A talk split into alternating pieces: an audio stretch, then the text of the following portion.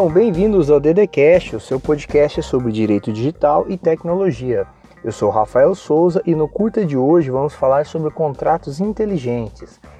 Antes de mais nada, quero dizer que smart contract, contrato inteligente ou contrato digital é tudo a mesma coisa, pessoal, são sinônimos. E vou aproveitando para dizer que para entender um contrato inteligente é muito importante ter noções de blockchain e também de Bitcoin. E se você ainda não tem essas noções, te convido a primeiramente ouvir lá o episódio 2 e 3, onde tratamos do tema Bitcoin e blockchain para iniciantes.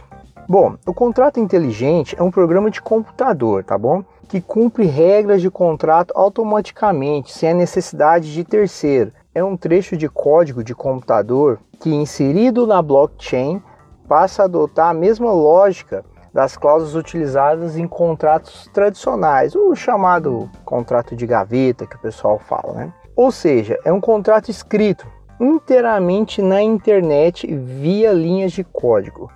E como ele é introduzido lá na blockchain, passa a ser imutável, inalterável.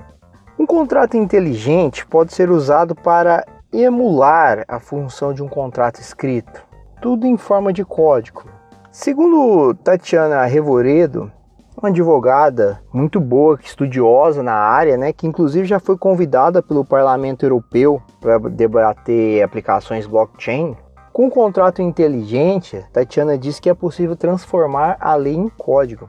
E essa transformação da lei em código é possível hoje, na verdade há algum tempo, através da rede Ethereum.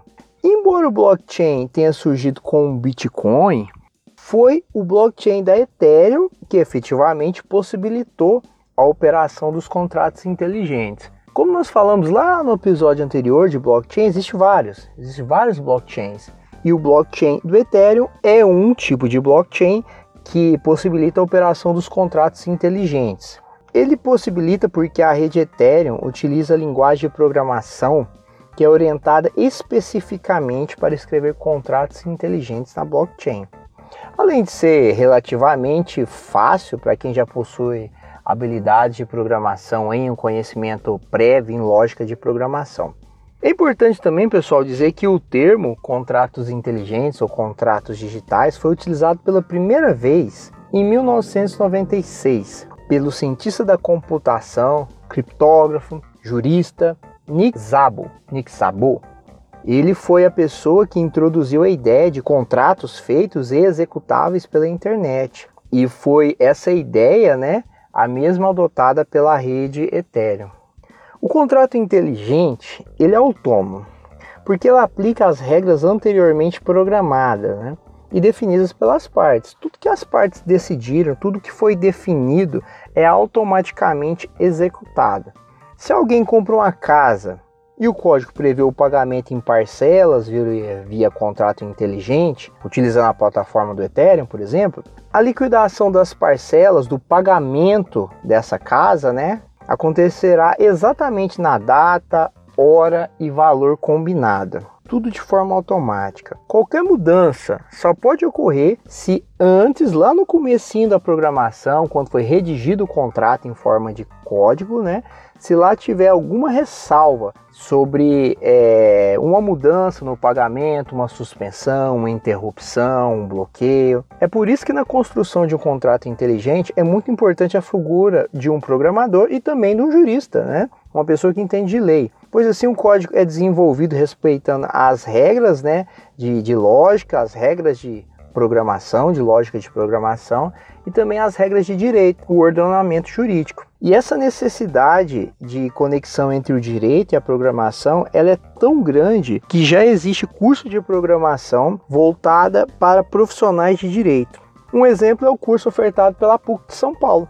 Agora eu gostaria de ilustrar o assunto com algumas possibilidades de implantação de contratos inteligentes. Financiamento de carro autônomo, por exemplo. Em alguns países já, já começaram os testes de carro autônomo e tem muita gente na expectativa que em breve o carro autônomo estará disponível aí para o consumidor comum como a gente. E nessa situação, um contrato autônomo, onde, na verdade, nessa situação, um carro autônomo, né, que foi comprado via contrato inteligente, se a pessoa que financiou deixar de fazer o pagamento, a quitação no tempo e modo das parcelas, é possível inserir uma programação desde o princípio, né, lá no contrato, que no caso de inadimplência, o carro autônomo dirija para o pátio da, da financeira.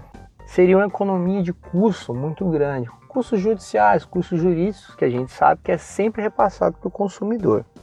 Um outro exemplo é a empresa AXA.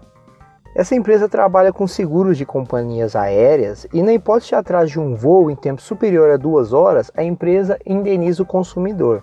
Tudo é feito de forma automática. Basta que o consumidor cadastre o número do seu voo e a sua conta na blockchain.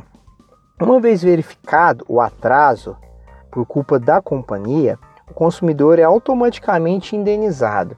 Essa regra já está prevista no contrato de compra e venda do bilhete e, por estar registrado na blockchain, não pode ser posteriormente alterada pela companhia aérea. Mas aí um exemplo, né, de automatização que evita muita burocracia, evita tempo e evita custo, evita reclamações de órgãos administrativos, no caso do Brasil, Procon, consumidor.gov.br, órgãos judiciais como o juizado especial, a justiça comum, porque tudo é feito de forma automática. Se tivéssemos aqui no Brasil solução semelhante a essa, talvez essa solução impactaria até no custo da própria passagem aérea, né? Já que a companhia não preveria lá nos seus custos, a sua gestão, na sua gestão de custos, né? As despesas judiciais, que qualquer empresa hoje, principalmente as grandes, né, já coloca esse custo. Bom, as hipóteses, os desafios jurídicos e as vantagens dos contratos inteligentes são muitas. E com o passar do tempo será possível utilizar uma biblioteca padrão com códigos para diversos tipos de contratos. Isso pode diminuir o custo, evitar ambiguidades tão comuns no direito, né? E agilizar o cumprimento de contratos, aumentando a segurança jurídica das partes e eliminando custos. Bom, é nisso que eu acredito. E você? Você acredita também, Dedecaster?